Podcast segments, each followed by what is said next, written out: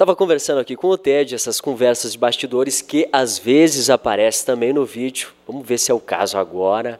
E muito da trajetória profissional do Ted uh, tem a ver com a trajetória pessoal. Né? Ele me falou em vários momentos da ligação e da importância do pessoal no trabalho. É por aí o teu papo, a tua palestra também, ou eu estou totalmente equivocado? Não, é por aí sim. Eu vou falar um pouquinho sobre como que as nossas histórias, o nosso propósito, às vezes se conectam, tanto no pessoal como no profissional, e como é que muitas vezes a gente consegue conquistar as pessoas, conquistar coisas, conquistar posições, conquistar resultado, tanto positivo quanto negativo, através de conexão emocional, através de empatia, através de boas histórias.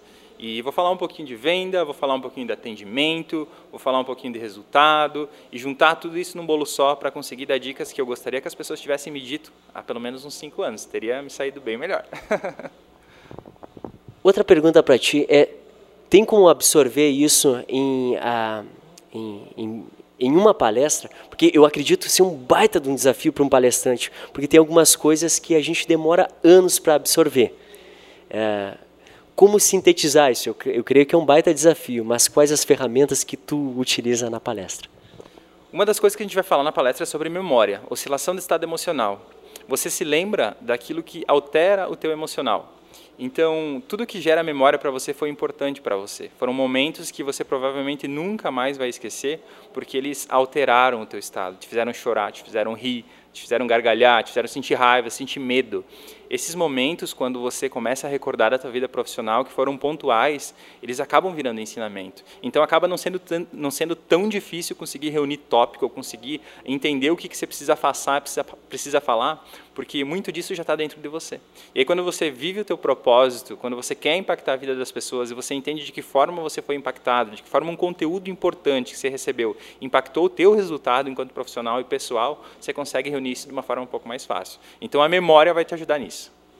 Esses pontos de virada me parecem estar muito relacionados a clichês de demissões, mas tem como viver isso dentro de uma mesma empresa hoje, uh, pensando numa carreira a longo prazo, que a gente quase não vê mais, né? Pessoas que ficam meses em uma empresa.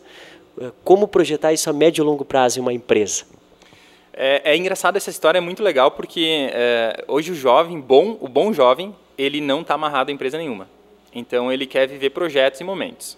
E até o momento que ele entender que aquilo faz sentido para ele, ele vai continuar. Né? A gente tem escritores que há cinco anos atrás falavam muito sobre esse, esse, essa maneira de trabalhar e que era tão distante para nós. Só que hoje, quando a gente começa a receber os jovens de 18, 19, 20 anos nas empresas e que às vezes acham que até estão mais preparados do que na verdade estão, você percebe que isso é uma realidade.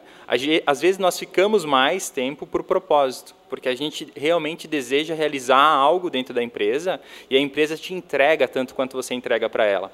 Isso a gente consegue, por exemplo, através de novas aquisições de negócio, você consegue através de criações de novos setores, você consegue com promoções. Quando você consegue apresentar desafios maiores do que o profissional.